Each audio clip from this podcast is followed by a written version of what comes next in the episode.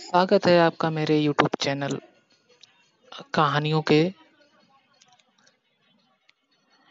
आज हम बंकिम चंद्र चट्टोपाध्याय चट्टोपाध्याय जी के जीवन परिचय के बारे में जानेंगे। साहित्य जगत में बंकिम बाबू के नाम से सुविख्यात बांग्ला भाषा के यशस्वी उपन्यासकार बंकिम चंद चट्टोपाध्याय जी का जन्म सन 1836 ईस्वी में हुआ था।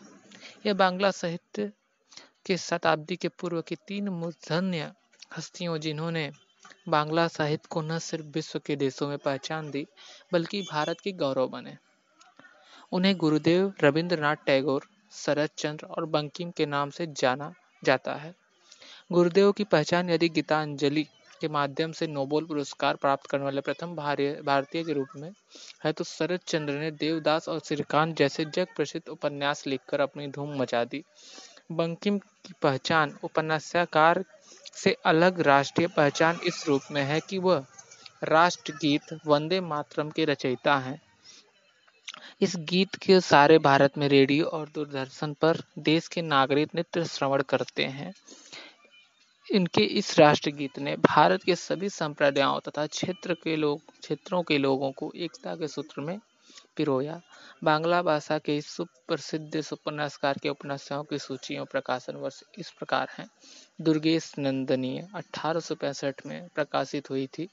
कपाल कुंडला, वह अठारह में प्रकाशित हुई थी। मृलानी अठारह में जो कि हुई थी विश्ववृक्ष अठारह में, चंद्रशेखर अठारह में, रजनी अठारह में, कृष्णकांत का वसीयतनामा, जो कि एक बहुत ही प्रसिद्ध उपन्यास है इनका, अठारह में, और राज्य सिंह, अठारह में, इंदिरा, अठारह में, युगलांगुरिय, अठारह में, राधा रानी, अठारह में, आनंद मठ अठारह में, देवी चौधरानी अठारह में चौदह सीताराम, अठारह में, राजमोहन की स्त्री, अठारह में, कमलकांत का दफ्तर, अठारह में।